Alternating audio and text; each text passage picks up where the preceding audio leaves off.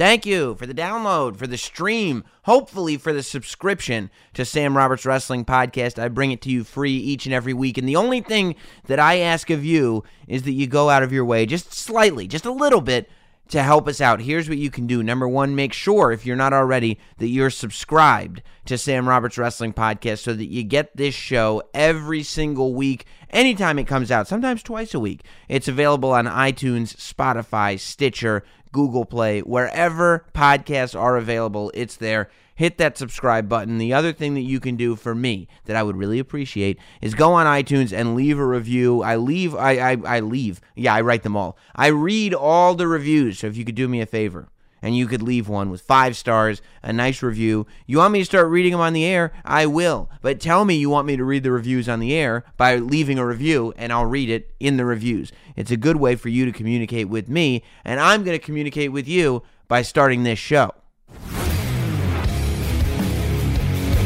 Ladies and gentlemen, welcome to Sam Roberts Wrestling Podcast. Introducing your host from New York, here is Sam Roberts. Here we are. Same bad time, same bad channel. You know what it is. Sam Roberts Wrestling Podcast. It's a wrestling podcast done by a guy who, after all these years, is still just a big old wrestling fan. What can I tell you? I can't shake the stuff. I love it. Some people call me an optimist, some people call me a shell. I just hope you'll call me a friend. Welcome to Sam Roberts Wrestling Podcast. It's going to be a fun, fun show this week. A lot to get into. Now, uh, uh, our interview this week is a little on the short side, giving you fair warning now, but I thought it was worth doing.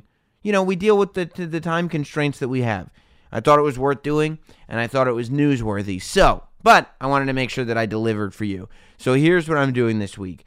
Uh, our interview is with Big Cass. We'll get into that in a moment. Following that, of course, the bridge segment, and then an extended state of wrestling with my guest, Wade Keller. So we got an extra guest to make up for the fact that uh, our interview segment is a little shorter than most weeks are. Um, and I hope that you uh, that you will appreciate that. I try to I try to make good. That's what we try to do here on Sam Roberts Wrestling Podcast.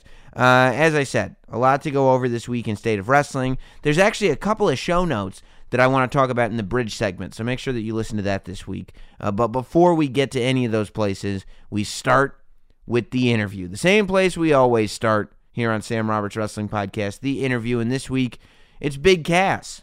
Uh, I haven't heard much from Big Cass since he went down with an injury the night after SummerSlam. If you guys remember, the night SummerSlam, he wrestled a match against the Big Show with Enzo inside a cage. I don't know if it was the greatest match of all time, but I did enjoy the spot where Enzo greased himself up and slipped out of the bars of the cage.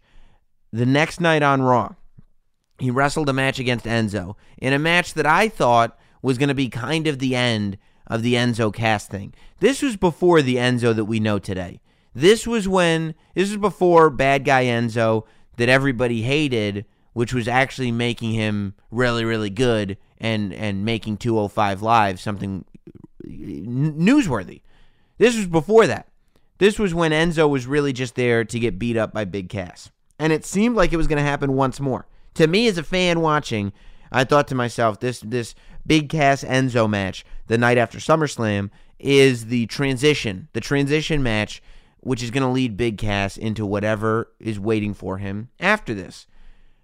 Unfortunately for everybody involved, Big Cass went down with an injury in the middle of the match. Uh, you could tell going back and watch the tape, watching the tape. It's really, uh, it's really a, a nasty thing to watch. Not just because of the injury, but you can see the emotion on Cass's face. You can see what it's done to him, how how pissed he is about the whole thing, and I don't blame him. Uh, but he's been rehabbing. He's been at home for, I guess that makes it what September, almost two months now. He's been at home. Not really a peep from him. Uh, but he was at Ringside Fest. I go to Ringside Fest every year, Ringside Collectibles, which is a great wrestling figure website. Uh, and we'll talk a little bit more about that uh, in the segment right after this. But it's a great wrestling figure website. They put on Ringside Fest every year where they have uh, an autograph session with some major WWE superstars. This year it was Finn Balor, Big Cass, Alexa Bliss, and Braun Strowman. Uh, and I went down just to check it out, say hi to everybody. I love all the guys at ringside. Obviously, I love all the WWE guys involved. So uh, I went down to say hey, and I ended up in the green room of Caroline's Comedy Club where the uh, autograph signing was taking place. Big Cass had a couple of minutes while Alexa Bliss was finishing finishing up some things that she had to do with ringside before they split.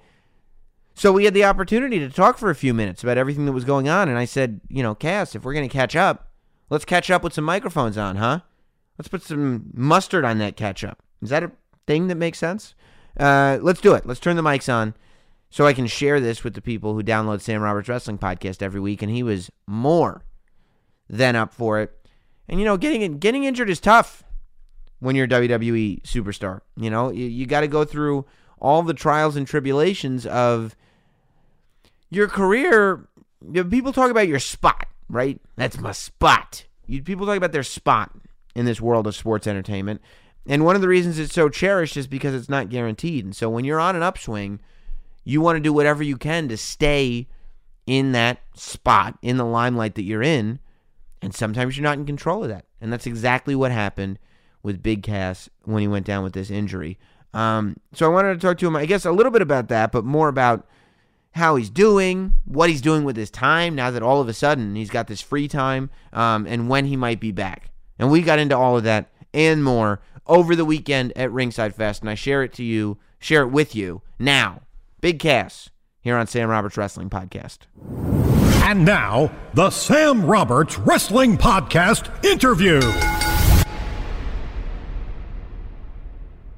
Here we are. It's Ringside Fest 2017, and I'm with the man, Big Cass. As always, Big Cass, what's the haps? What's the haps? Uh, just hanging out, interacting with the fans, and Yeah. back in New York City. Well, I see they're bringing you flowers and stuffed animals. None and- of this is for Alexa Bliss. this is all for me. Yeah, yeah. the flowers were, uh, man, they were great. When you're doing an autograph signing with Alexa Bliss, is there any sort of like a little attention for me? Because I'm sure everybody's bringing her gifts and everybody's trying to, you know, like bringing her flowers and.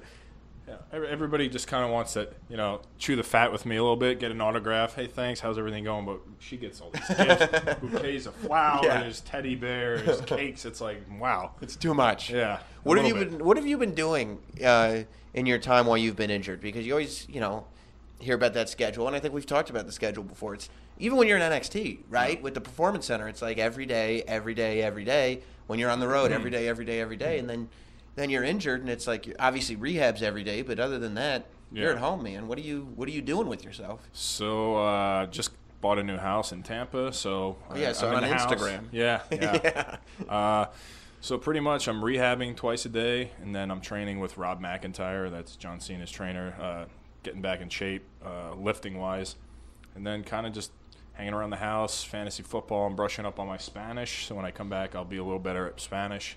Oh my God, that, Yeah. that's all. That's that's a, and that's more so you can you can be that guy because WWE is a worldwide company. You'll- Yeah, I mean, I, I took four semesters in college, and uh-huh. I was after that fourth semester, I was pretty good, but I haven't had any practice since. So just going back and trying to brush up on it and trying to get good at it again. Yeah, And I would imagine, yeah, hearing that is probably the company's probably like, yeah, this is exactly what we want out of somebody who's making the making the most out of his time, right? yeah, just trying to maximize my time. I mean, I do watch football on Sundays and play PlayStation, so Yeah. it's not all. What are you know. playing?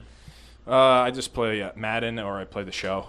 Football guy. Yeah, I just play as my. I create myself and then make myself the best player in the world. Break every record. You know, there is actually a video game where you could play as you're you're already in the game. Well, that's true. Yes, I do play that from time to time. yeah. 2K18. Yeah, but uh, Big Cass is you know he plays for the Yankees and he play and he, and he plays for the Jets and you know he's doing pretty good right now. He's Yeah. in the beginning stages though, so I'm trying to become like a Hall of Famer in both sports. So you got to put the Jets on your back, right? Oh, g- uh, no, the Jets are doing pretty well in my so far in mine. I'm In in, your my game? third season. Yeah. Okay, all right. So so, uh, what? But you're not you're not like you're not watching Stranger Things.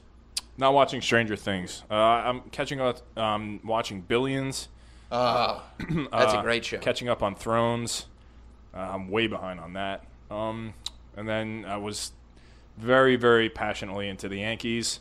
They, you know, had my heart. They had my attention for so long, and then like now that's gone. So Right. now I have to fill that void. A lot of Yankees fans were saying that because of the because of the road the Yankees were on, that because they weren't supposed to be in that series at all, this was supposed to be a rebuilding year, that everything was icing, so that it wasn't that bad when they lost by I still feel like that had to be heartbreaking. I guess that is true. Even in the in the, one game playoff, uh, when Didi hit that home run, I'm Yeah. surprised my neighbors didn't call the police when he hit that home run.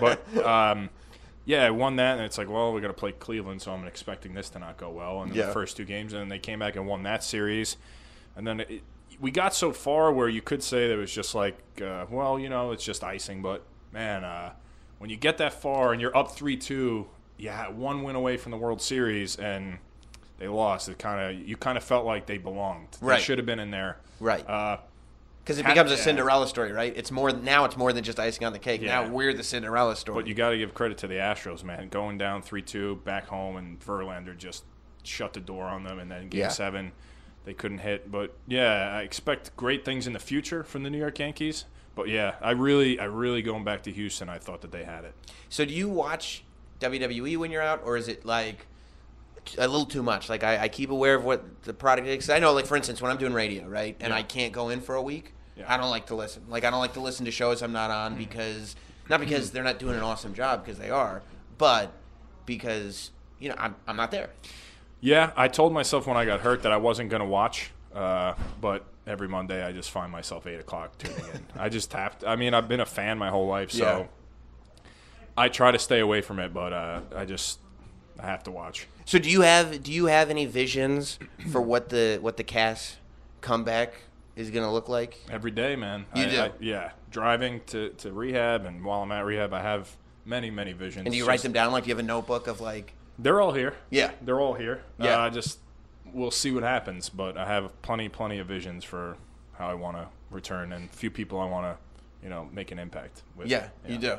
What what is that like in your head? Because obviously, like I watched, and I kind of, and it's probably because you know we kind of we know each other a little bit, and like as soon as it happened on Raw, I think some people thought it was part of the storyline, but I could kind of see in your face that like, Yeah. oh no, like this Yeah. is this is real life, and and eventually I think you kind of let go of everything and just said like I'm I'm I'm in this moment and this sucks. Yeah. So what what is that for those of us who have never you know had an injury like that? What is what is the moment feel like? Do you know immediately?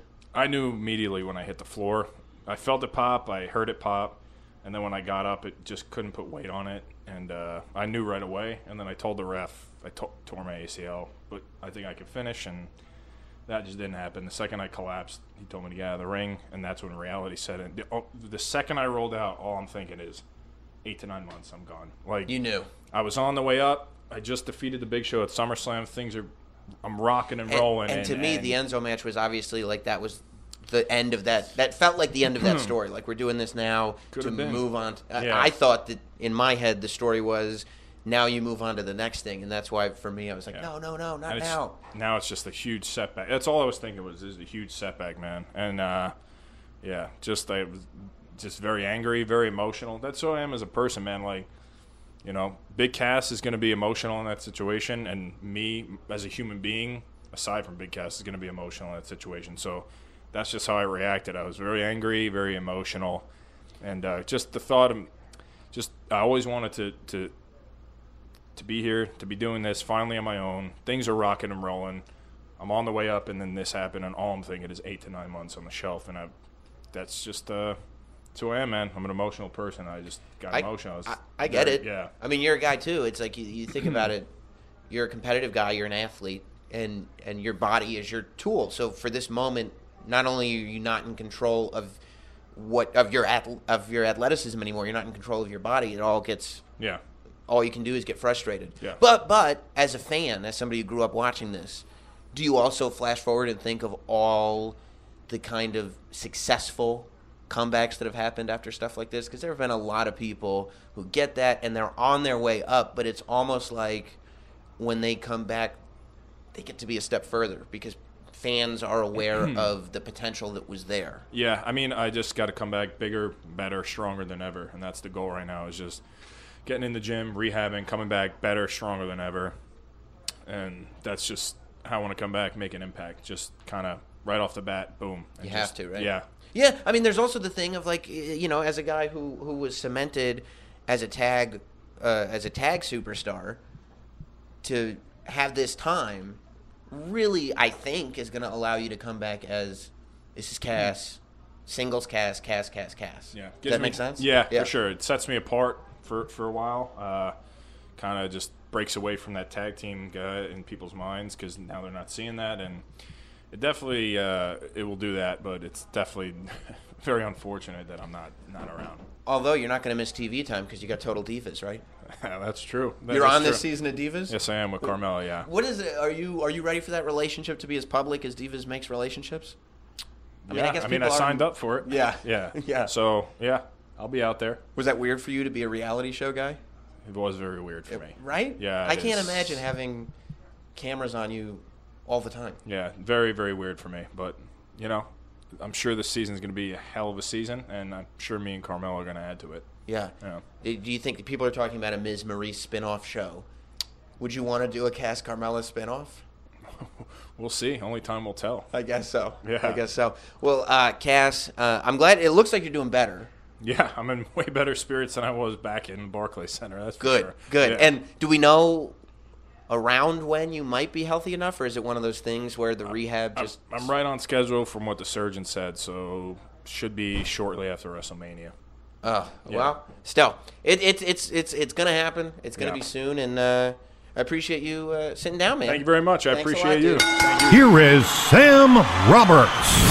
As always, thanks to Big Cass for being a part of the podcast and for taking some time out uh, and talking. I, you know, it's one thing to sit down and talk to me a, a little bit, but to to talk to all of us is something that I always appreciate in the superstars when they do, but especially in a situation like this, just giving us an update on uh, what to expect with Big Cass. And I do feel like he's one of those guys that, based on where he went out, he could come back. I mean, imagine if Big Cass just comes back. Just looking Shaq Diesel. Better shape than he's ever been in. Surprise return. Big boot somebody out of the ring. Night after WrestleMania. Night after Extreme Rules. Whenever it is. Just shocks the world. I think it could be cool. I think it could be cool, and I think there's a lot of uh, potential. Big Cass is a good dude. I will tell you that. Everybody always asks me, "Who's the biggest? Who's the biggest asshole that you've ever met in wrestling?" I don't know, but I can tell you this: Big Cass is one of the really good dudes that I've met in uh, in the uh, sports entertainment business. He's it's just he's a good dude, and I uh, I hope for the best for him.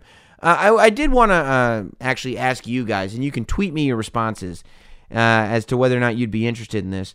But you know, I've been a, a, a I was thinking about this as I was at Ringside Fest, and I've been a, a wrestling figure fan. I've been a collector of wrestling figures since I'm a little kid. I still am. I had a wrestling figure newsletter. That was my first online wrestling thing. When I was in like middle school, typing out a newsletter of all the wrestling figure news that was going on that week. Um, all kinds of stuff like that. So my question is, I probably wouldn't put it just on this podcast, but let's say once a month, I put out something that, on the podcast feed that was themed specifically towards wrestling figures, WWE figures, stuff like that.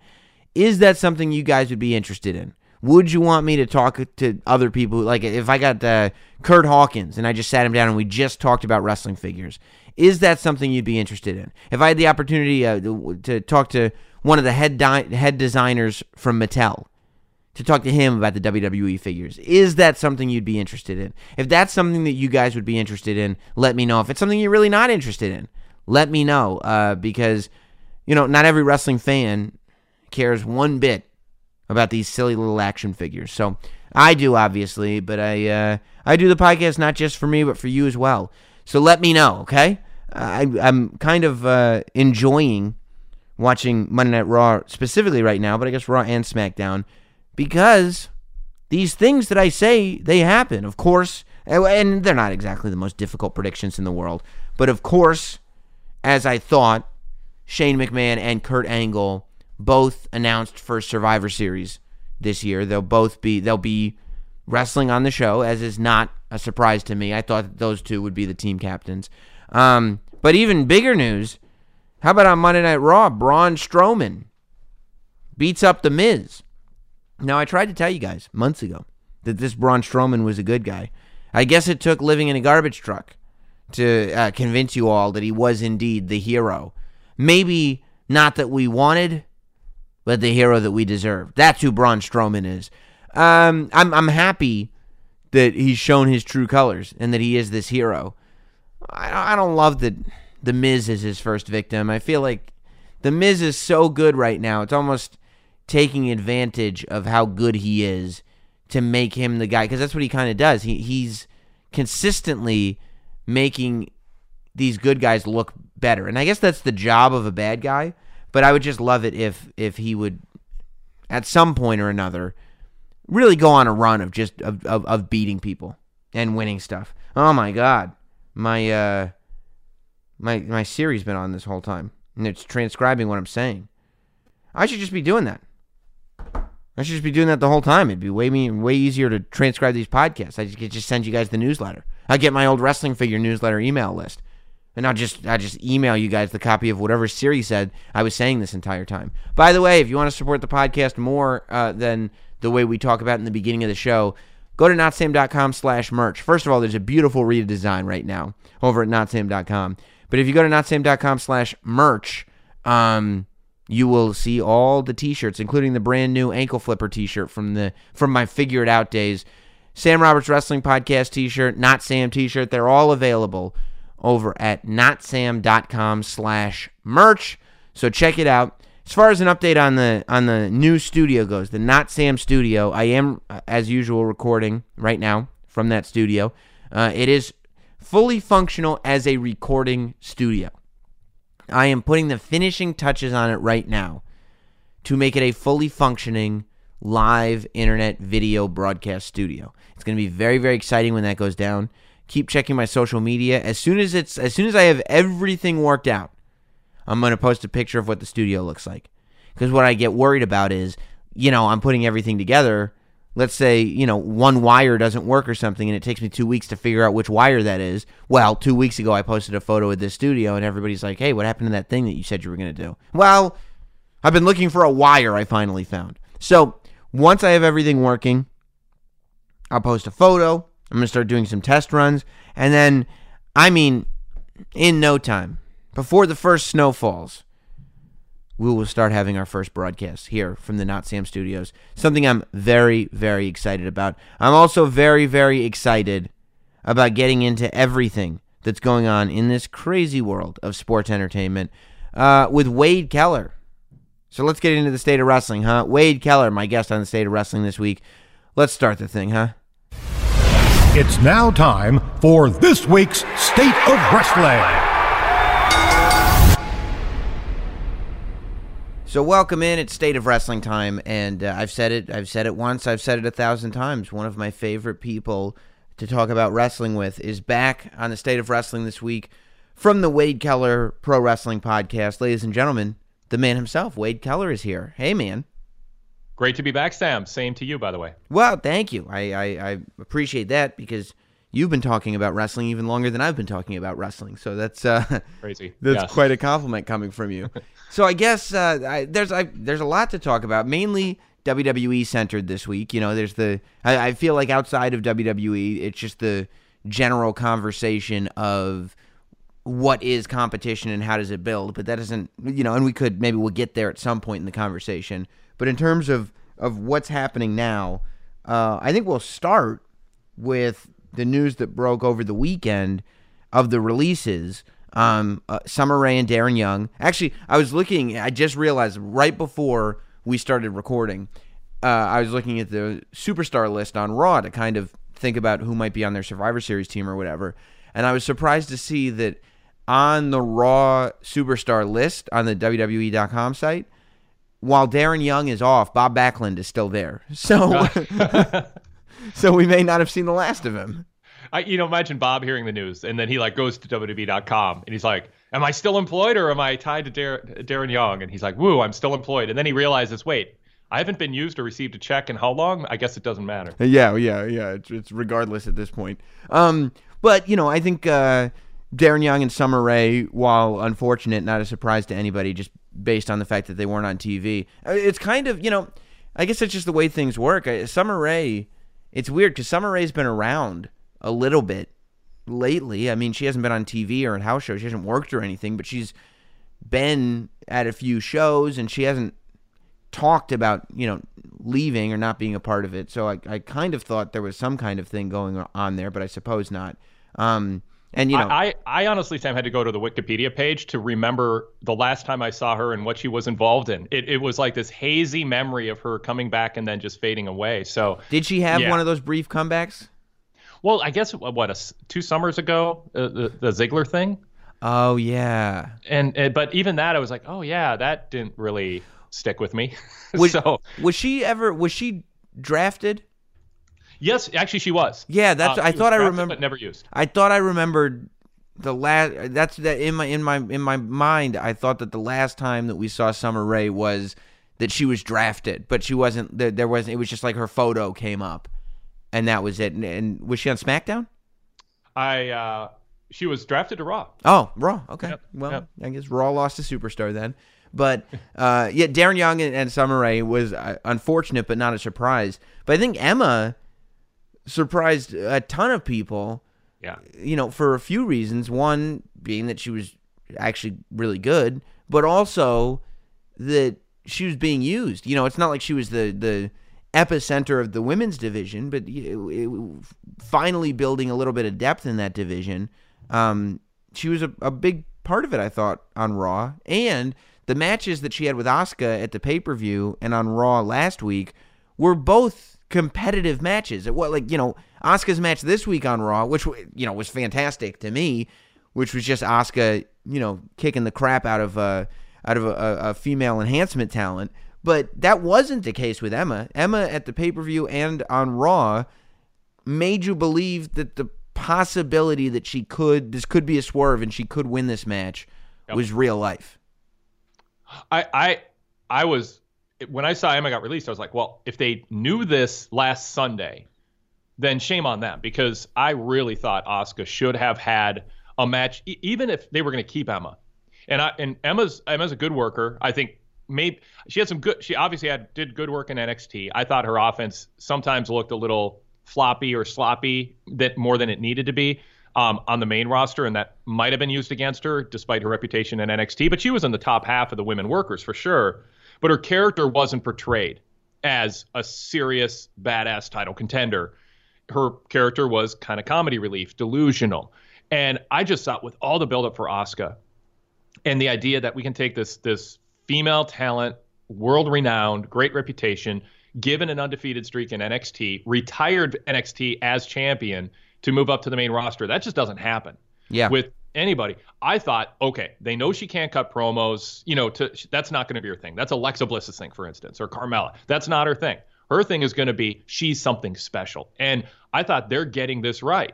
And then I thought, well, of course she's going to defeat Emma the way that she won Monday Night on Raw against the Jobber. That's what I totally thought was the logical, common sense thing to do. And instead, like you said, we got a quote better match and Asuka got to show more of what she can do. But I think it undercut this notion that she's putting the women's division on notice that everybody in the top 20%, whatever, I guess that's two people, but you know what I mean, the top 20 or Sure. 30% of the women's roster, that's who's going to be her competition.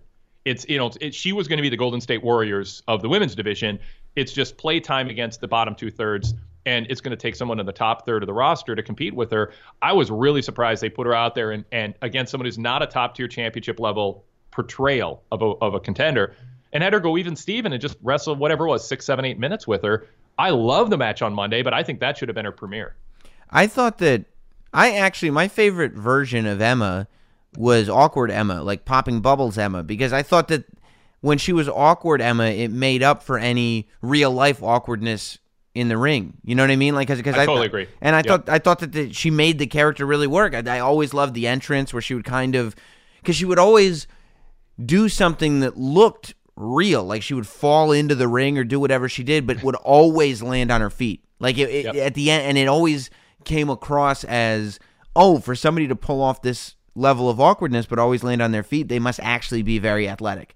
Um, but but I, I I guess I was just I was just generally surprised, unless it's one of those things where at the last minute it was a last minute decision. It was sort of uh we've been toying with this idea. We weren't going to do it last week, but oh, screw it. Let's do it. you know, who knows? I, I asked around. You know, I, somebody suggested, well, Nia Jax took time off. Is it related to a personal issue with them? And I had someone who would know tell me outright, no, has nothing to do with that. Um, I fished around were there attitude issues, and I didn't hear anything about that. Like it, it surprised me, and I, I, I haven't checked in the last day or so, but her only public comment initially was just a, a broken heart icon on Twitter.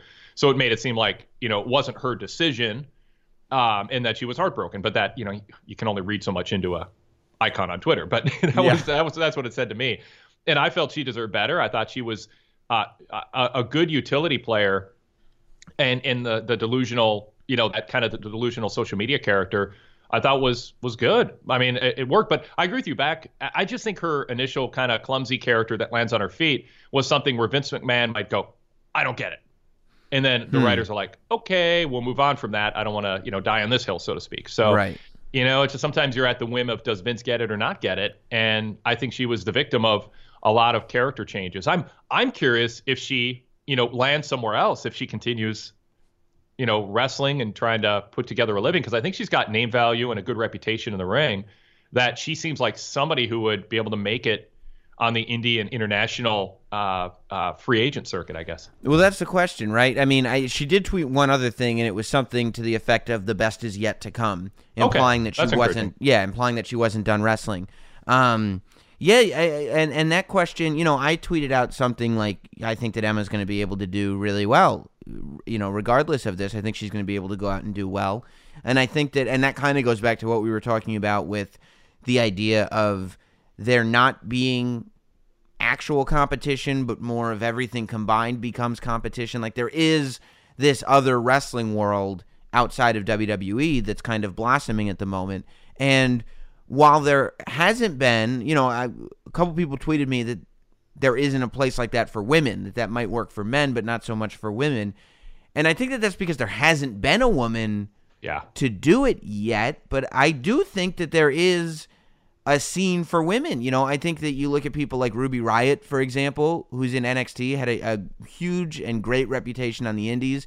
Candice LeRae is still on the Indies, but you know, doing shots for NXT, but has this sort of amazing following. And there are specialty cases, but I think that if Emma is strategic about it, and it would take a lot of strategy, but I think if Emma were strategic about it, because she has a lot of fans and she never in a lot of people's eyes quite reached her potential in WWE regardless of who's whether that's her fault or anybody else's that doesn't matter once you're gone because you now have this potential to become sort of the working man's hero and she could do what Cody did for women. Yeah. I don't I don't think another guy can do exactly what Cody did because Cody already did it, but I think that there's room for a woman to do what what Cody did. And and you know, Shimmer's got their Hunter show coming up sometime yeah. soon, uh, later this year. And I mean, I'm not saying you can make a full time living there, but there's uh, the the Mae Young Classic gave TV exposure to a lot of women, and uh, you can put the stamp on the indie poster as seen on the Mae Young Classic. Mm-hmm. And I, the the key would be to find that that you know one, two, or three other women who have that name value, where an indie promoter says, you know what, if I say these wrestlers are on the show, or I put her their picture on the poster and tweet it and Facebook and Instagram it. Can I? Is that a better investment of my limited but talent budget than another male indie wrestler? And if she can make that happen, um, I, I, think she has a good. I think she has a better chance to make that happen than most because there's just not a lot of women who. Because WWE went through the let's have them you know do obstacle courses demeaning obstacle courses to earn their jobs and will they, do they look like they can do a playboy shoot that generation is over but those were mostly the one the women who disappeared they weren't really wrestling people at their core they were models using wrestling to get somewhere else yeah and uh and so if now we have women who come through the NXT system who the ardent fans who support indie wrestling respect and now they start to get displaced because Vince wants to bring in fresh you know, fresh female names who are less tainted by WWE's poor booking of some of the women and give some people a fresh start. Uh, some of those women are going to have value in the indie scene. So we might see a new generation, a new era of some free agent women actually being able to do, like you said, kind of a Cody Rhodes type thing of, and, and you know, can you can you mix and match dates domestically and internationally to put together a good living and then do what Drew McIntyre did, Right. and and get WWE's attention where they go, wow, she's she's actually serious about this. So Yeah, because I, I mean, it'll be interesting to watch. I think at the end of the day that that would and I, it is for most men too. That would be the goal is to prove that you can make it without WWE so that the WWE invites you back, right? Like prove Yeah. that you can make it without WWE so that way you don't have to. Um Yeah, and I mean, obviously, there are people who just want to make a living what, during their active wrestling years working for themselves. They don't want to be part of the machinery. They don't want to be a cog. They want to have creative control. They're entrepreneurial. They're willing to, you know, book their own dates, negotiate their own prices, book their own flight, all that stuff. But that's not for everybody. And obviously, for the vast majority of people, other than maybe the Young Bucks who make more on their own than they would with WWE, or Cody, you know, probably is making more than he was there. Yeah. Um, th- the upside is hook into WWE, get a 10, 15 year run, and get into the you know two, three, four hundred thousand dollar range um, for a, a majority of those years, where you can pack some money away. And and that's obviously the main goal of people who are choosing between indie and WWE. What's the attraction to WWE? Being famous, being in the major league, getting exposure on TV that can be invaluable, but pack away some money. Right, and let's be honest too. I mean, once you're on WWE TV, once you can't wrestle anymore, you're not physically able to. You've got a whole other separate income source. Even if you're not top star, I'm going to go do TV or whatever. The money that you're going to make at autograph signings, if you're in WWE, is you know once you're old is going to uh, uh, eclipse what it would be had you never gone to WWE. I would think.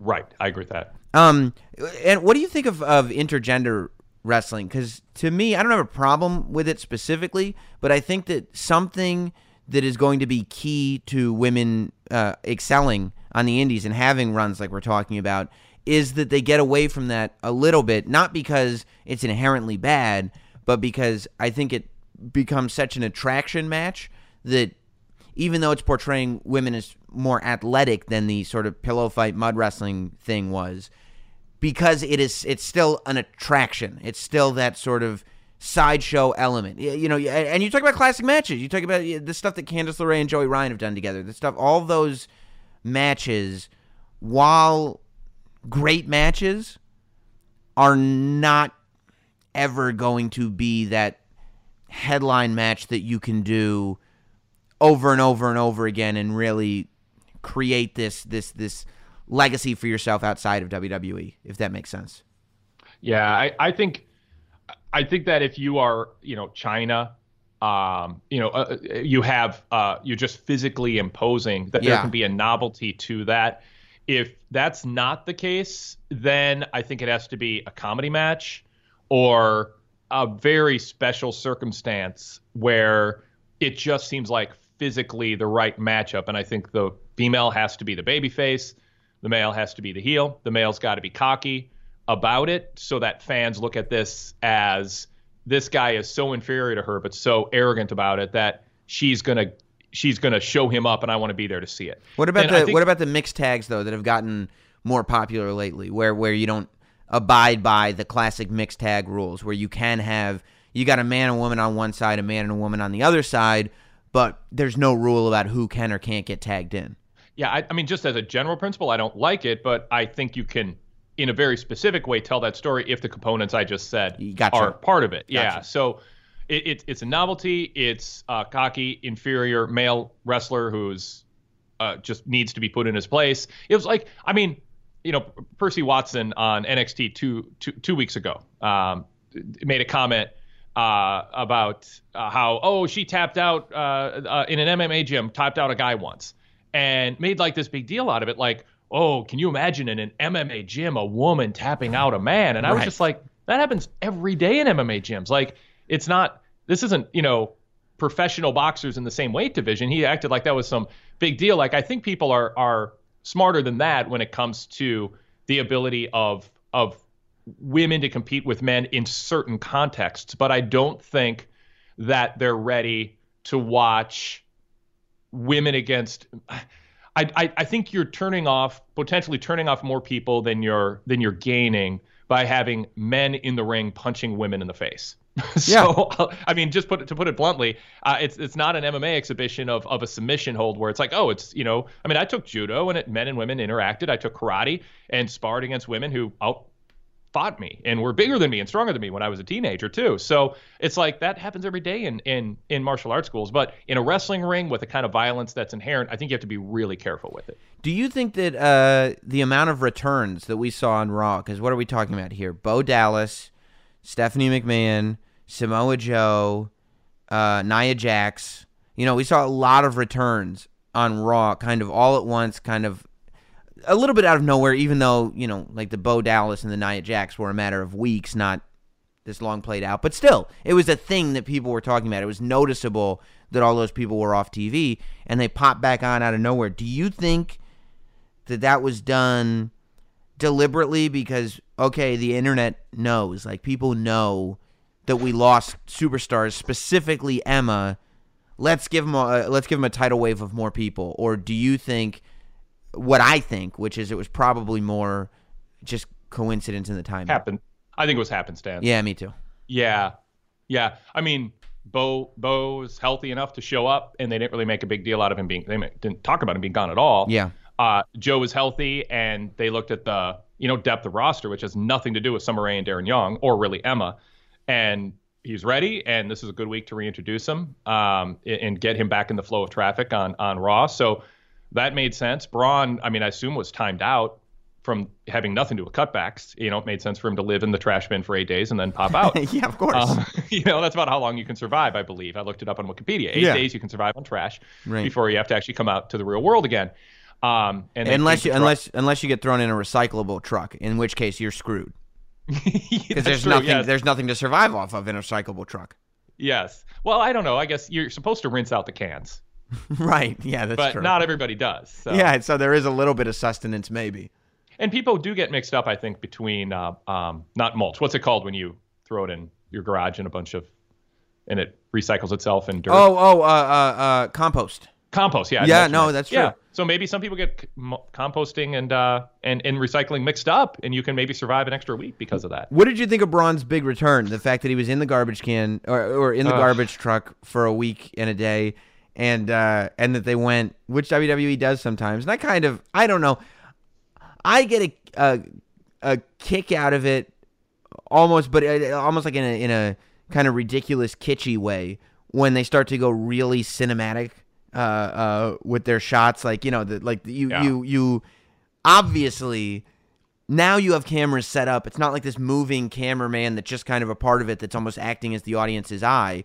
You've got a hard cam in the limo and then a cam pointing down to get to Braun and a cam on the on the thing like it's shot like a movie, which goes back a long way. I, I, I never, never have forgotten the shot at uh, halftime heat when The Rock and Mankind wrestle in their empty arena match, and that closing shot of when the forklift was coming down on The Rock, and the camera is on his face on the forklift as it's coming down, and The Rock has this like horror movie scary oh no face that it's just this close up thing on it that was so not wrestling but like campy horror movie um how did you feel about it I think it's stupid, Yeah. and I wouldn't do it. And I am uh, vehemently against it because one, I think it is so campy that it undercuts the immersion in the story that you're telling otherwise.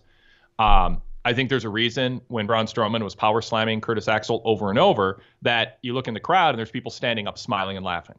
And and I just don't think I don't think that's what WWE should be going for. Um, I'm not sure if it is what they're going for, but when you're throwing in people's faces that we break our normal because they're they're not consistent about it and they're I wish I wish they just kind of had a meeting and decided what the you know if you if you write a, a fiction novel you know you learn this in fourth grade mm-hmm. you know there's first person there's third person all knowing and there's third per- you know what it's been a while but you know what I mean like there's Yeah. different narrative structures WWE it's like they need to go to fourth grade creative writing class because they don't every they bra- it they brag on television. We're longest running series, more than Gunsmoke and The Simpsons. It's like if you're gonna compare yourself to that, then like kind of stop being amateur hour when it comes to your narrative structure. It's like one of those things when it when it when a sitcom goes through like four different showrunners, and so every season the, the show is completely different, and you go, "What am I watching? I don't understand." Yes, and like you know, Modern Family, you get the glimpse at the camera. Uh, in The Office, the presumption was it's a documentary Right. on and so so looking at the camera made sense because the characters are aware of the camera. So if you have that built in, you can. But WWE is just sloppy and indiscriminate because they think they can get away with it, and and, and to a certain degree they do because you can't measure how much it takes away from the product.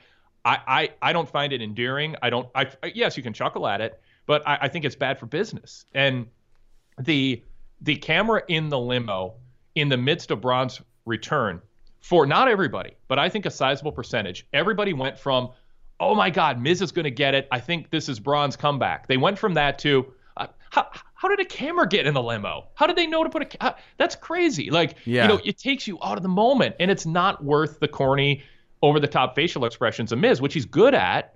Instead, have like it's if there wasn't an easy solution and it was the only way to tell the story, then I'm like, okay, I got to let go of this. You know, there just it just it has to be that way. It doesn't though. Miz, all he had to do is be backstage after the main event, and you can have Cole or uh yeah Cole. I was it was a Phil. Cole just say, um, okay, we're about to sign up, but we hear there's a ruckus backstage. Let's cut backstage. Let's let's stay with this another minute. So you have that sense of ooh something's going on out of the ordinary. It's not planned. It's not pre-taped.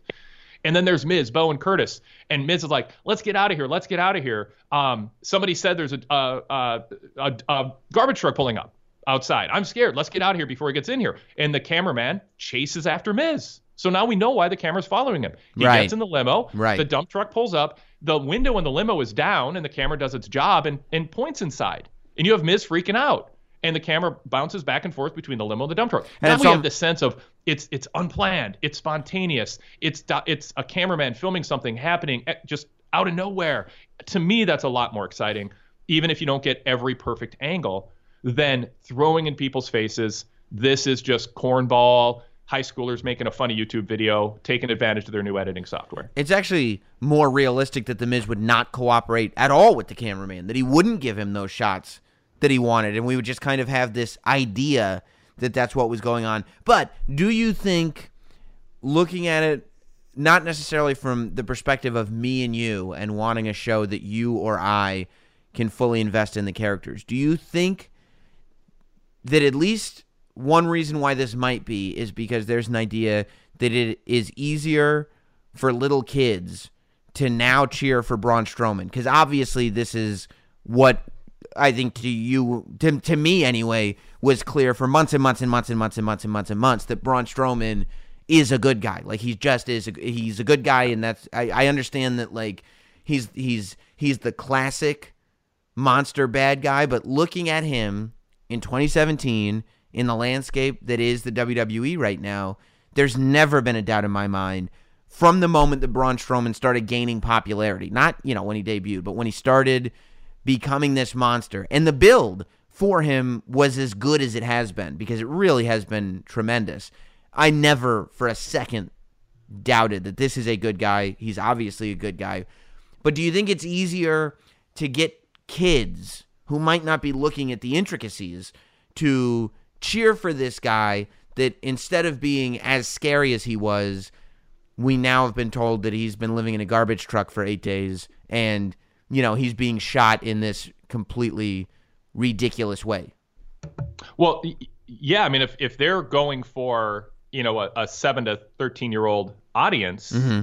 and and they're willing to chase that at the expense of eighteen to forty nine year old men who Yeah. want to be able to watch WWE but not be worried about who might walk in the room while they're watching it, then that's a business choice. But I think you can get the kids by having Miz scurry out of the out of the back of the locker room and a cameraman follow him with a shaky camera shot and you film inside the window of the limo instead of a, a dash cam that shows by the way when you do the reverse angle 5:30 p.m. on the clock um, which people are pointing out. So, I mean, you know, they, their attention to detail, it's just amateur hour. And and they they have a staff and they have the budget and they should care more. And as just as a courtesy to their audience, every other show that's had long runs as a courtesy to their audience says we're going to respect the attention to Well- detail. We don't want a, a boom mic hanging up, up on the top of the screen and we don't want a clock that's clearly wrong. The clock, the clock, uh, hundred percent. But in the way, in the choice that was made, right? Because I don't necessarily think that it's not attention to detail because it felt like uh, clock aside,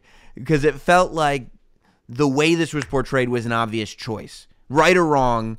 They chose to do this. Like the, Right. the reason that the uh, portrayal wasn't realistic and wasn't set up the way you have it set up was because somebody chose not to do it, not because they didn't think of it, right? I I well see I wonder. I mean I I wonder if there aren't because I've talked to enough people who've been part of WWE where I think some of the things we're talking about don't cross their mind. They're like, well, everybody knows it's fake, so why wouldn't we want the best shot of Miz we can have? People know it's orchestrated. They know it's it's a TV production. We talk about it on podcasts and with the mainstream media. So why wouldn't we just get as creative as we can? We're not we're not when we do pre-tapes, we can use all these techniques that we that we're handcuffed not to use when we're filming in front of a live studio audience. So now we get to use all our full skill set. And I think they just it like they don't think this is better because it'll attract kids if we get a better reaction shot of Miz Curtis, and Bo, Mm-hmm. um, or or Braun through the windshield. I think they're just thinking cinematically.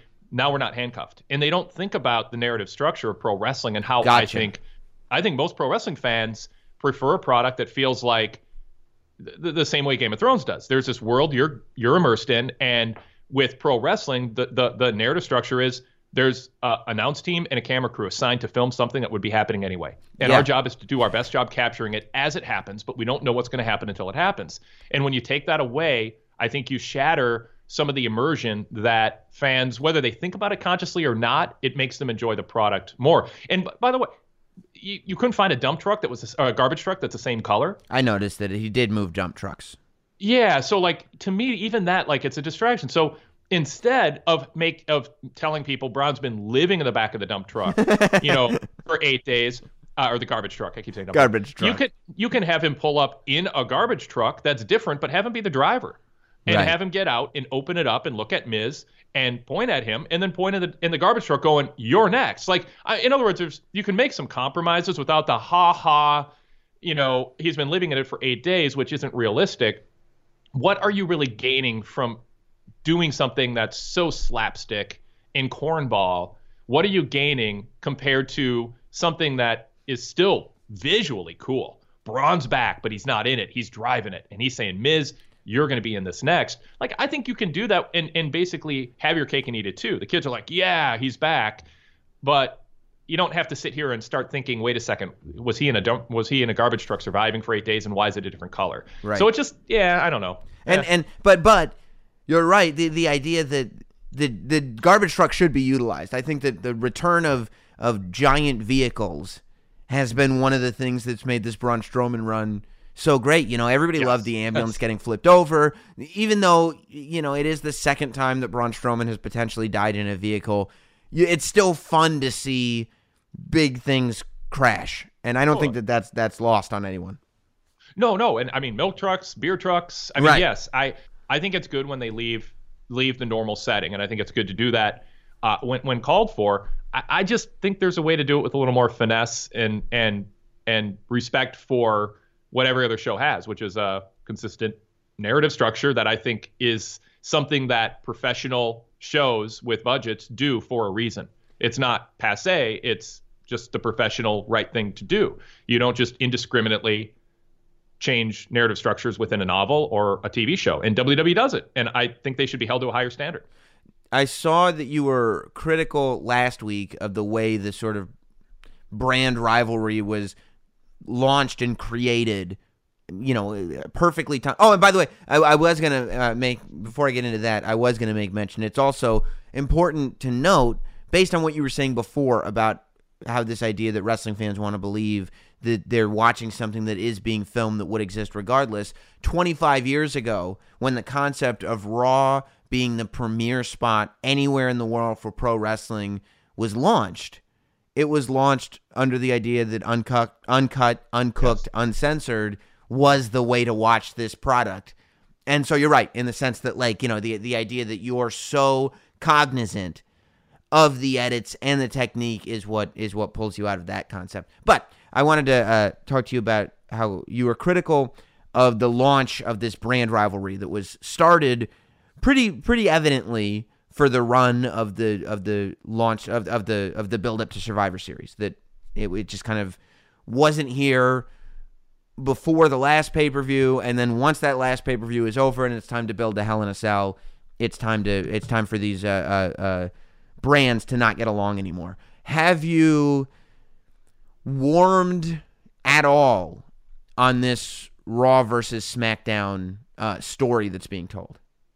I, I think that whether it was always planned or a self-conscious attempt to close uh, some loopholes, that they've made some efforts to create more of a believable sense that there's pride in the brand. Mm-hmm. Um, and so I'm I, I am in I am happier after three shows after the under siege attack than I was at the time. I think they've closed some of the gap, but I don't think they've done so perfectly. And I still think that there it it felt last second or la- like you still have this notion that Shane McMahon Shane is complaining about what Kane did to Daniel Bryan. And you know, and I wrote this in my report on my website uh, last night or Monday night. Shane doesn't have moral high ground. Right. He orchestrated a bunch of wrestlers invading somebody else's home. Um, they weren't supposed to be there, and gang attacked in in this in a situation that normally would be seen as a very heelish tactic. Uh, innocent bystanders who merely had pride in their own brand, and ex- apparently expressed so in, at some at, in some instances to Shane's chagrin, and they gang attack people. Uh, mo- they had a huge group of people attack small groups of people who were had their back turned, were nursing injuries, or were not expecting a fight, and they attacked a guy in a headset who was just doing his job, and destroyed property. And that you just don't get to eight days later stand on a moral high ground about how Daniel Bryan went there to just explain themselves. Here's why five people attacked two people unprovoked, and here's why we attacked a poor guy in a headset. Um, I, I, don't I don't buy it. You know, like I, I think they again needed to figure this out more so that the wrestlers. We talk about narrative structure of a show. There should be a constitution that guides every wrestler, and in the the writers, the writing team, Vince McMahon ultimately should re, should have that in mind. You know, is is the sense of SmackDown being slighted enough to cause, you know, Bobby Roode and Shinsuke Nakamura and New Day to act like thugs, to act right. like to to break down the things that normally they'd be complaining about heels doing to try to win matches to close a gap in skill, uh, because heels can't win fair and square and so they cheat. Uh, should they just drop all their moral, all their moral constitution and partake in something? this thought wasn't put into it. What they thought is this will make great TV. We'll do a hashtag, yay, social media, woohoo, this is going to be great. And we're going to create a buzz, and it's going to be the, the shot in the arm that we need to get people excited about Survivor Series. And it felt last second. And yes, it was exciting. It's sort of like, you know, I've said, uh, uh, as exciting as a six year old getting to eat cotton candy for dinner. It's like, whoa, this is a special treat. But the next day you got a stomach ache and you don't have the energy you did, and you had a sleepless night because you didn't get any nutrition that night. And to me, Under Siege felt like binging on candy because it tasted good at the moment, or a bag of Fritos or a pint of ice cream. Oh, that was fun. And then you got this mess you're dealing with for the next couple weeks, trying to make logical sense of all the compromises that all these wrestling characters who normally act and are guided by a certain constitution have. And I talked to uh, Ziggler about it publicly on, on Twitter, and he kind of defended himself, saying, hey, we our characters because somebody else was critical of he and Bobby Roode fighting side by side. And so I got in the discussion and, and he said, Hey, the my our characters are professional enough to not fight until the bell rings, even though we have rivalries. And now we're fighting side by side for a common cause. And that's fine. And there was a way to make it work. There was a way to do it to make it work, but the common cause can't include acting outside of your normal moral standards. And a bunch of baby faces did. Shane McMahon did to a degree. And you didn't have enough of a backstory. It came out of nowhere, and they shouldn't have beat up a guy in a headset. And they should have made sure people were looking at them face to face, and it was two on two, or one on one, or three on three, not five on two hitting them from behind. So the ex- it, the concept can work. Build up to it and then execute it where you're not breaking the the constitution of the characters who were supposed to then get behind for other reasons the ele- other 11 months of the year. Or even have a dissenting opinion, right? Like show up on SmackDown the next night and have one of your top good guys disagree with what happened, or yes. have or have Shane McMahon. I mean, have Daniel Bryan on SmackDown berating Shane. You know what I mean? Like like have a little bit more, and you could even that way build a little bit of tension. You know, have Shane McMahon captaining a team where maybe one of the big team members doesn't agree with what Shane did, and then. Yeah. Regardless of how Survivor Series goes, coming out of Survivor Series, you have that tension that's not just the typical I'm the bad guy and you're the boss and I don't like you because you're not treating me right. Um, and and I would have liked to seen during the siege uh, one or two or three baby faces going, whoa, whoa, to a heel who went too far. Sure. You know, you, you have that moment of mob mentality. And, you know, it's been studied. There's college courses on it. People study the psychology. Why do people do things outside of their character in a mob situation? And you could have had something going on where, you know, again, I'm, I'm going to say names that weren't even there, but you could have had AJ Styles interrupt New Day and go, "Hey, come on, man, that's too much." Or when a heel attacks a guy in a headset, you got Nakamura. You know, ch- check on the guy and look up at the heel, going, "What are you doing?" You know, like so. You have the heels who are taking advantage of the mob mentality, and you have the baby faces who thought, "Hey, we're here to make a statement, but we're not here to be thugs." And and, And- and by and the so- way, you have yeah. you have, you have, you could have Ziggler attacking a guy, right? AJ Styles says, "Hey, that's enough, Ziggler." The next week on on SmackDown, Ziggler's saying, "Hey, AJ, weren't you wearing red when you wrestled on Raw this week?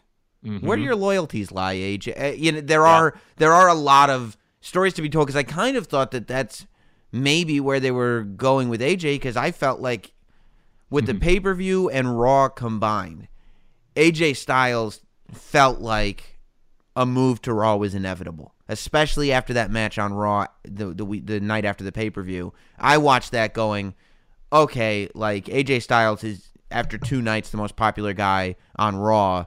Uh, you know, a, a move is inevitable, but I feel like since I saw that. Maybe that was something that his SmackDown teammates would see, and, and, and while we're involved with all this rivalry, it'd be something worth bringing up.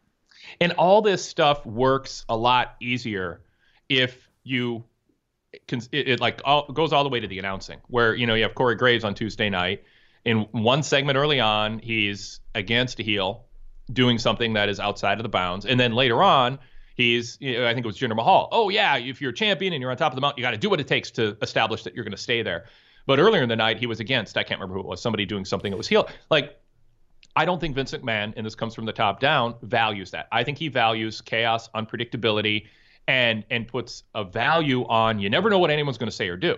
So is that a, is that a is that a criticism of Graves? You're saying is that it's not consistent? Yeah, I just think what would make Graves it can you can you ask in a fictional press conference. Let's Yeah. say it mattered enough. And be like, you know, he's like a coach of a team and you, you coach has a certain philosophy. I always go for it on fourth down if it's fourth and 3 or less if we're in between this yard line and that yard line in the third quar- third or fourth quarter. You know, like he just has philosophy. And then he just another game, he just breaks from it. What does the press do? They go, "Well, you have a philosophy and you didn't follow it. Why?" You would want the coach to have a good answer. Well, we had a couple personnel, a couple offensive linemen who were, were hurt or tired, and I didn't trust them to block for the short run. Okay, great. Now we got an explanation. I don't see that when I watch Corey Graves announce right now. I think Corey's great, but I don't think what he's getting fed to say is great. Well, I think I think Graves is, is a little bit of an anomaly because I, I feel like Graves isn't necessarily for the good guys or the bad guys. Traditionally, we'd be led to believe that this is a bad guy announcer. He's going to root for the bad guys, but he kind of just and but he's consistent. Like he won't root for uh, Baron Corbin one week and not the next week. He's got his guys that he always roots for. For instance, whether Enzo is getting cheered or booed, Corey Graves doesn't like Enzo. Whether uh, uh, uh, whether Elias is getting cheered or booed, Corey Graves doesn't like Elias. Whether Baron Corbin is getting cheered or booed, Corey Graves likes Baron Corbin. So I, I, I think in the case of Corey Graves, it's more just here's a guy who's got his opinions that don't necessarily line up, and maybe maybe maybe for the case of storytelling, the argument could be made that well then that's going to confuse the audience as to who they're supposed to support. I I'm not I I'm I'm going to stop short of endorsing arbitra- arbitrary incon- arbitrary consistent inconsistency. And so like to me and, and what what it was is Corey Graves defended Baron Corbin's actions against Sin Cara Uh-huh. on the same show that a half hour later roughly he was um uh, defended Jinder Mahal's actions against AJ Styles, and there wasn't a big difference in terms of I see. the sportsmanship. So I, I, I just, I, I don't like why. I understand there's a history with Corey Graves and and uh, uh, Elias, and so they kind of play that up, and it's just you know kind of haha, you know they break from the norm, and uh, and so that's fine if you have an exception known. Then it's just oh personally it just gets to me. It's a you know people have guilty pleasures, and then they have irrational hatred for things, and that's fine. You can play that up, but I just want when I hear Corey Graves analyze a situation at the core there should be something that guides whether he is for or against it And Jesse Ventura didn't say in one segment, um, if the ref doesn't see it, it doesn't count. You do what you got to win. And then a half hour later, go, he can't be proud of that victory. He cheated. Right. And that's what I feel we get too much from too many of the announcers. Byron Saxton, for all his meekishness, is actually pretty consistent. You know, like he's the guy who kind of gets it. Mm-hmm. Um, Cole and Phillips largely do a better job now than I think a year ago in terms of standing up for the heel commentators. But JBL had the same problem. I mean, JBL. So I, I that's where I think it's what you're getting fed in the headset, and you know, you just have to look at the top and and you know who's directing things and and and what the expectations are at this point. But again, this isn't about being anti WWE. This is about being pro wrestling fan. Yeah. I want wrestling fans to get the best product regardless of the brand stamped on the show.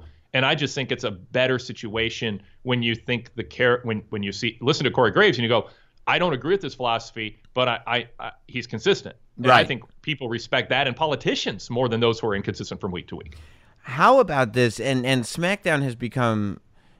I don't want to use the word notorious because I don't think it's a negative thing, but SmackDown has kind of become famous, I guess, for taking guys who you would think are a write off and turning them into something for the better or the worse. Like it, you know, different cases for different people, but they do this, and I am kind of shocked and not necessarily dismayed. I'm I'm I'm certainly waiting this one out and seeing where it goes because I don't. It's not.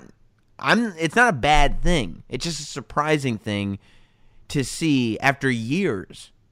Sin Cara is now this kind of badass dude, and you know I think the inside inside this isn't even everybody on the internet but the, the inside of inside fans who read everything have all heard the stories of Sin Cara being a legit badass dude backstage i think but that's not a well-known thing and the Sin Cara character has been specifically portrayed a certain way for a long time so i mean i'm i'm kind of really surprised, especially this week. It was one thing when I was like, okay, what's why can't Baron Corbin beat Sin Cara? It was almost like, is this just kind of an exercise in humiliation? But after this week, with the with the stuff they were doing on the outside of the ring, I was like, this is not this is not about Baron Corbin being weaker. This is about Sin Cara all of a sudden being a whole lot stronger. I this is where I love NXT. Be, and and I, I, I'm just like I look forward to my 57 minutes and you know give or take of NXT every week, um, because they do all this stuff so well so much of the time. Even though I think they're blowing it with Undisputed, um, the Undisputed Era. I Yeah. so far, but the the the structure, the narrative structure, the storyline, William Regal's portrayal of an authority figure, and I I cite as an example Andrade Cien Almas with Zelina Vega. So good. Al- Almas was soft. He was losing. He was a gatekeeper. People who knew the larger body of work said, in in, in his ability to work, said this this something's not right here. We got to change it. They didn't just have him show up in the same outfit and arbitrarily start being a badass who was winning.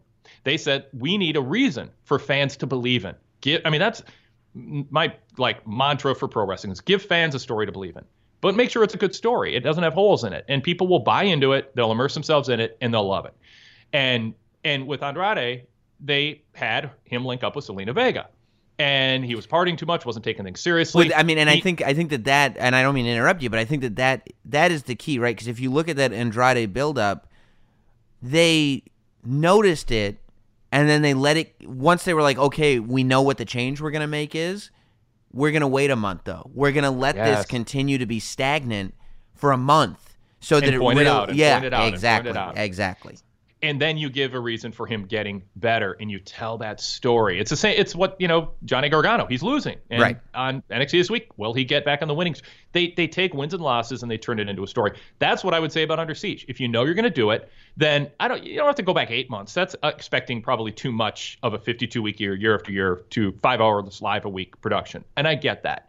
Um, it's you know people will say, well, it's not fair to compare us to you know Breaking Bad or Game of Thrones. They have years to create 13 episodes. I get that, and I have an allowance for that in my own mind. Watching, of course, I think it's only fair. But if you know you're going to do Under Siege, you should know that five six weeks ahead of time and just plant some seeds. Have a little bit more rivalry. It was unfortunate that. Corey Graves was the only guy they felt could do, you know, a good job on color on both shows. It was unfortunate Tom Phillips took two weeks off at a time leading up to this because you could have had the announcers being a little bit more, but you could have taken advantage of it and had Corey Graves had Michael Cole go, "Hey Corey, welcome back to Raw. Um, you sure you seem pretty enthusiastic about SmackDown last week. Right? Are your uh, loyalties fading?" And, and Corey Graves can go, uh, "No." He goes, "In fact, there's a lot of good things happening over on SmackDown, but I got to tell you." When I talk to the wrestlers there, one thing that motivates them is watching Raw on Monday nights and try to try to put in, put on a better show. Like just little seeds like that for a month leading up to Under Siege, Which, and then it feels more believable and less hotshot. And that stuff NXT does in part because they have a different taping schedule. But right. I would say have a meeting at WWE Creative, and Vince McMahon says we're gonna look ahead a little bit more often, like we used to, so we can create a, a backstory leading up to these things. Yeah, and and and when you really think about it, when were these? When would or could have these seeds been lied? And those seeds were put down on Talking Smack when that show still existed. Because what you're saying about Corey Graves and being kind of called out on that is exactly what Daniel Bryan did when Renee Young would show up on a Raw. Yes. He yes. would say, and not because we have a pay per view coming up, because we have this, but in Daniel Bryan's, you know, wrestling head, because I don't think he was, if he was getting fed anything, he, I don't think he was spitting it out. But, but in his wrestling head, he goes, you know, regardless of if there's a pay per view coming up or whatnot, the idea here is that we're competing brands. So if I see my co host and I'm the general manager of SmackDown having a good time on Raw, let me bust her chops a little bit for it. Um, what do you think uh, uh about these teams? So as of SmackDown, uh, the SmackDown team is uh, Bobby Roode, Randy Orton, Shane McMahon, Nakamura, and I would um I would get unless they throw a curveball and put Rusev in there, I would imagine it's AJ Styles because that's what the match on SmackDown is next week. Right. I think you know Bobby Roode, Randy Orton, Nakamura, and AJ Styles is a pretty outstanding team, but it goes to it goes to the rosters. I think because something that's happened on SmackDown for whatever reason is that their biggest stars don't have championships. You know what I mean? Right. The, the yeah. big standout stars, and that's not the case on Raw. All, all the all the big stars on Raw do have championships, so they're going to be spoken for. Um, who do you see in this uh, in this Survivor Series match for Raw? Braun Strowman, obviously, and Kurt Angle. Um, I, I mean, there's Samoa Joe as yeah. a possibility. There's Roman Reigns if he is back in time. Um, you, heck, you, even you would think Finn Balor, except yeah, Kane beating up Finn Balor every week has almost made me be like, well, so then would you put Kane in that match? Because I don't think you believably can put Kane in the same match with Braun. I mean, it would obviously turn it into a storyline, but I, I can't I can't imagine them coexisting unless the whole point of SmackDown getting they want to set up SmackDown for a win by having right. Kane and Braun brawl to the back and then, you know, outnumber. I, I to me, you know, it's one thing for Dolph Ziggler to say, uh, you know, to me on Twitter, well, you know, I get along with I I coexist with Bobby Roode in the back. We're not fighting all the time. We wait for the bell to ring. We're professionals. Um, that's not Kane and Braun. you know, that's not their characters. I don't imagine them sitting around catering together um, before then going to the ring to fight. That's right. not the, the the way their feud is portrayed or their personalities. So especially since Kane made Braun Strowman live in a garbage truck for eight days. I, I still think maybe somebody should have like hit a button and let Braun out. like this pres- this presumption that there was nobody around to like open the back right. is kind of silly too. So um, that's why I wish Monday they just had Braun be the driver. You know, like mm-hmm. and, and not go for the overly cute um, oh, he was living there for eight days moment and just lose 10% of cuteness but gain 100% of credibility and tell a very similar story. But uh, I think Samoa Joe is a good badass to be in that match, and yeah. you can set up Braun babyface Joe heel and maybe plant some seeds for something between them too. And then uh, hopefully Roman you would add. Yeah, I mean I hope he's back on his feet by then. You know, I mean I, as of a couple days ago he still hadn't tweeted anything mm-hmm. um, other than a mention right before he disappeared saying he had a rough night. I don't know what that was in reference to. Um, but Bo was back. So if he was suffering from the same thing and he's back on his feet, that's a good. WWE's been so quiet about this. It's it's like so secretive. Um, you know what's going on and barely mentioning Roman except when the Shield comes out. So I'm assuming they're doing that because out of sight, out of mind, next man up, and we want when Roman comes back for it to be a big surprise uh, moment. I I'm hoping and expecting he'd be healthy by Survivor Series, but if not, um, you know, then you are looking at oh, do you have to put Finn Balor in after he's weakened, or do you go with somebody who's more mid card I mean, theoretically, you could. Th- we're not even talking about Bray Wyatt, who who has Yep. you know all but disappeared, or unless it's maybe you throw Sister Abigail in the match. I don't. I don't know. I would think that's an option too.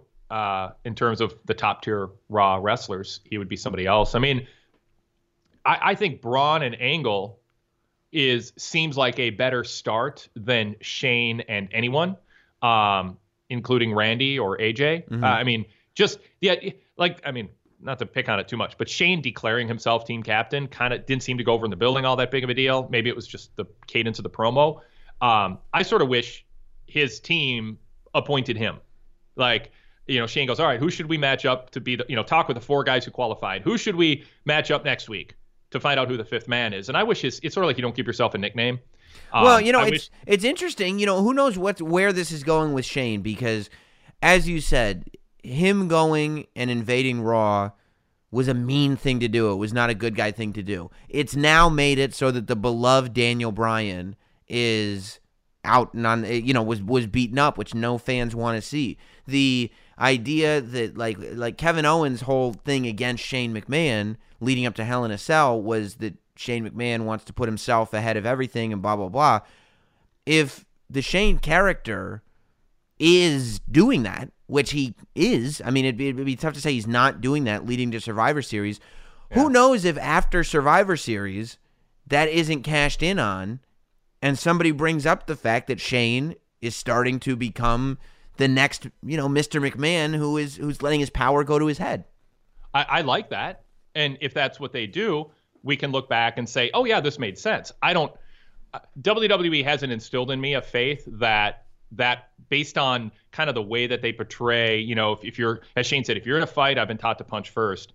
You know, he's trying to kind of explain what he did almost retroactively. Like, oh, yeah, we can see how maybe that we got a little too enthusiastic about the the kind of mob mentality and now we kind of explain ourselves in in in retroactively and i see that going on i don't i don't sense it's part of a master plan but i, I think it's intriguing and i don't think you can rule it out looking at what happened here if if it is if shane orchestrated this and daniel bryan's trying to clean up the mess and it's leading to shane being a heel or having a breakdown turning heel or having some sort of breakdown or something i think that's a good payoff for what we've seen for the most part I still think I would have liked to seen baby faces step in between some of the, you know, five on one, beat up a guy from behind, beat up a guy in headset behavior. Um, but that aside, yeah, this could lead somewhere intriguing like that.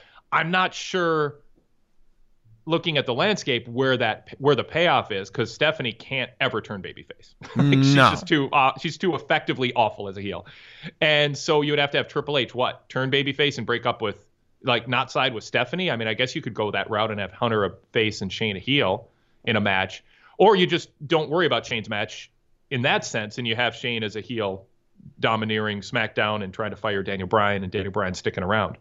Yeah, and then and then have yeah, Vince overrule it, it doesn't have to be. Yeah, you could you could have somebody from SmackDown step up. Like the ne- there's going to be another big Shane McMahon match, and and we've now seen so the AJ Styles thing leading to WrestleMania and the Kevin Owens thing leading to Hell in a Cell were like the same storyline.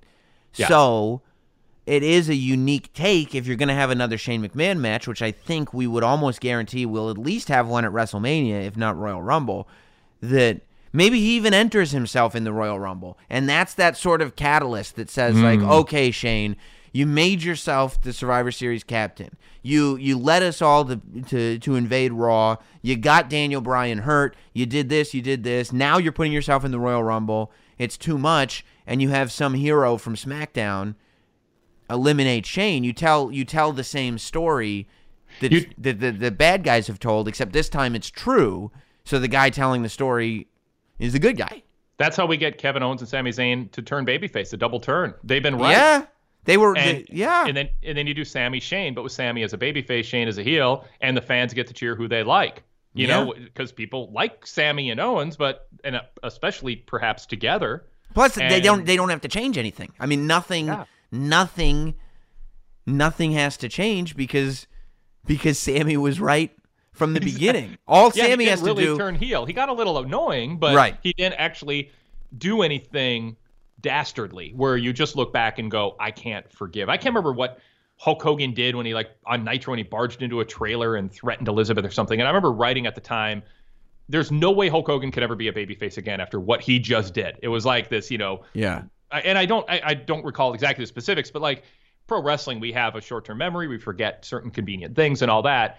Um, Sami hasn't done anything that we'd have to forgive, like that is unforgivable. So if, if retroactively, it's like, oh, now I understand his motivations. We were the ones who didn't see through it, and he did. Yeah, that could be a fun story. And and and you know, if we can talk about things we we like that's going on right now, I like I adore what Sami Zayn is doing right now. The confidence and the oh. obnoxiousness that he has. They even just do it when he comes out and he's skanking and he's doing his dance. You know, like like the way he's doing it now, the way he's not he's not ignoring like he's not not acknowledging the crowd when he doesn't slap their hands or whatever, but he's just a little too self-righteous to acknowledge that the audience is trying to get a high five from him, which is so like, you know, it, it's just somebody who's really thought about this character and why and what he's doing out there. I just I love Sami Zayn right now because he's not doing things that we've seen a hundred times before when a good guy turns bad.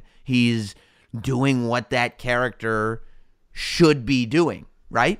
Yes. Yeah. Oh, totally. Yeah, I, I love it. It's and and you, I mean you can just see Owens and Sami have a chemistry and a history that they're playing off of, a dynamic between them where I mean you could just imagine like you could just imagine uh, a, producer saying, "All right, Kevin, Sami, just start talking in character, you know, and method act." And we're going to start filming at a random point and stop filming at a random point in the next 20 minutes um, you could just imagine, you know, when the camera moves in, they're they're ju- this is just what they do. Like it's believable that they'd just be having this chat, and that's the best, eh, you know, interactions when it doesn't feel like it's scripted and we're waiting our turn to say the right word and we're combining two words like Bobby Bobby Roode did Tuesday because in our mind, you know, we, we get the words a little mixed up because they're po- totally memorized. Like you don't have that sense of unnaturalness with Sami and, and Owens because they're so believable, uh, believably playing believable characters. Yeah, yeah, yeah. I, I just, uh, I really enjoy it. Well, uh, I, uh,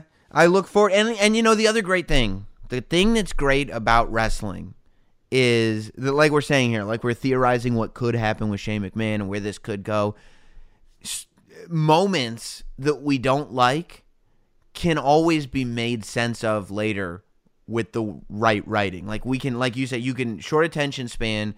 You can forget the specifics of something and just kind of write around it so that it, it does lead you to this place that you want to go. And whether you intended to go there or not, I don't think is ever, or personally should ever. I don't care. Like, I think that more often than not, when something bad leads to something good, the narrative is you see we knew where we were going the whole time and and that's not true it's just like you know we had to dig ourselves out of a hole and WWE can be really really great at digging themselves out of a hole so uh, I I- think that that that's why I never lose faith that's why you know when I when I do this show it tends to be optimistic because you can you can figure out your way out of almost anything if you want to get out of it. Sometimes they don't they just decide this is what we're doing and this is what we want to do and that's cool. That's their prerogative, but but if you realize like, "Oh, I intended this to go a little better,"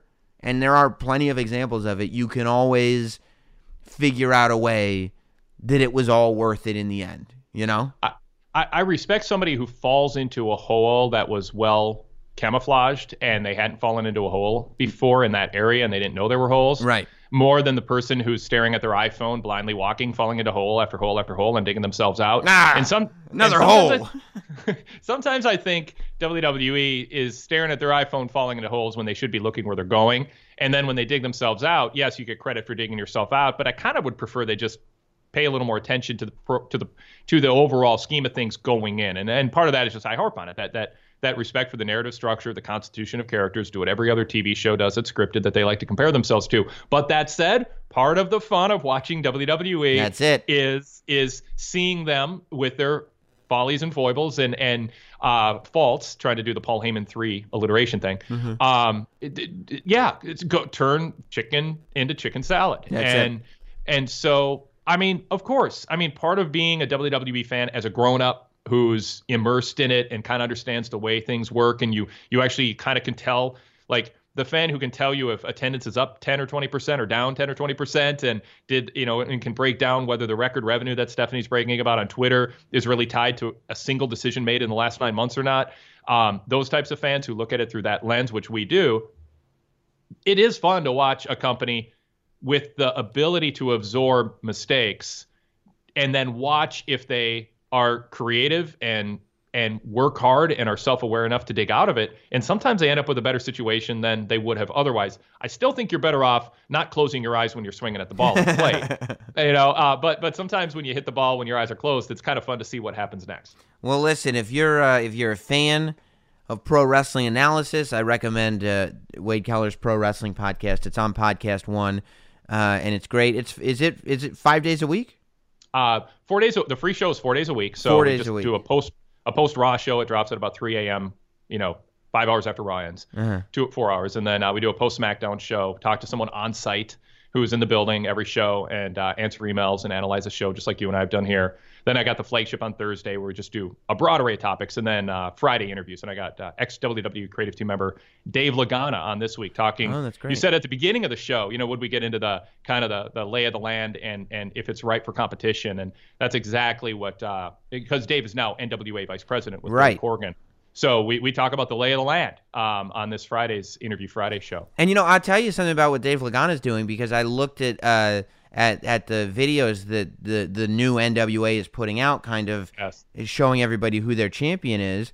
And I have to tell you, like at first, I was like, I, I mean, I don't know, I've never, I've literally, I I consider myself a very big wrestling fan. I had never seen that man before in my life. I did not know who he was, and he's the NWA champion. And I'm like, I don't know what this Tim is. Storm. Yep. Yeah, and I thought it was going to be this thing of like, look at what a big, powerful dude this is. He's so important, and I wasn't going to buy it at all. But I'm watching the webisodes that they're putting out every week, and they're I, I they are I'm invested in this man. I'm invested in his story. I love that they're not hiding the fact that he's got a day job. I love that they're not hiding the fact that that it, that it took him, you know, uh, decades to get to this place. That it's not this glamorous thing that it once was, but but that he and I think the reason it works is because it's real life. That he takes it as seriously as as Ric Flair took it. Like he to him, at least the way he portrays it in these videos, it's as serious as it ever has been. And he's not sitting there in the videos being like, "Well, you know, I wanted to get to WrestleMania, but this is good." In the videos, he's saying, "This is my dream. I never want to not be the NWA champion," which it is. And they're so they're slick and they're well produced, and and it, it kind of it makes me care about about him. I I agree. I mean, I, I the the idea you had the same experience I did, and and by the end of a four minute video and a six minute video, Yeah. um, and people, you know, just YouTube NWA Tim Storm. I mean, I think it should pop up if you if you uh, look for it. Um, it, it's worth your 10, 11 minutes to watch those two. And I think a new one just came out. I got the email earlier uh, with uh, Billy Corgan uh, in it now. So I think they're doing a really nice job. They're not expecting you to commit a lot of time to it, but I think there's, you know, and, and Dave Lagana and I talked about it. There's a lot to be learned from that kind of presentation where I, I care about what happens next in Tim Storm's career based on two, you know, roughly five minute YouTube videos. And and I, I think that's something that isn't done often enough um, in other companies. I mean, we, we saw it with uh, Roderick Strong at NXT. We saw it, you know, 10 years ago with Robert Roode go, going into a Bound for Glory uh, when he was a babyface before he turned heel. I mean, like you can make people care about, you know, an ordinary everyman, and you can do it in a really effective way and set that as a platform to then get a heel over or to do a heel turn, at which TNA did, I think, mistakenly with Robert Roode. Um, eh, but they didn't do it with Roderick Strong yet. But it seems like they're headed that way. So you can set it up that way too. But whatever it is, I, I liked. I like the videos and I like what they're doing, and, I- and I'm intrigued. You know, Billy Corgan's a creative, successful guy who has a vision. Dave Lagana's been everywhere. I mean, Yeah. ECW, WWE, ROH, TNA, and now NWA. Plus, he wrote for Friends. So I, I'm I'm curious to watch this this journey. They've got the money to take their time and do it right, and doing a weekly studio show next year that people can watch live is pretty cool. So in this changing landscape, Sam, you know it. You're on the cutting edge with all you're doing. Um, there's so many ways to re- reach wrestling fans, and you know Corgan and and uh, Dave are looking at this as all right. Let's we don't have USA Network, so what are we going to do, and how are we going to do it? And I'm intrigued to see where it goes. Well, check out definitely check that out on Friday then uh, over at Podcast One. And uh, Wade, you know I always appreciate the time. Thanks for thanks for doing the show today. Sam, happy to do it anytime, and it's always great when you're on my show too. Awesome, and we will see you next week. Goodbye, everybody. Thanks for listening. Thanks for listening. Follow at Not Sam on Twitter. Instagram, Facebook, and YouTube. And subscribe for free to listen every week to Sam Roberts Wrestling Podcast.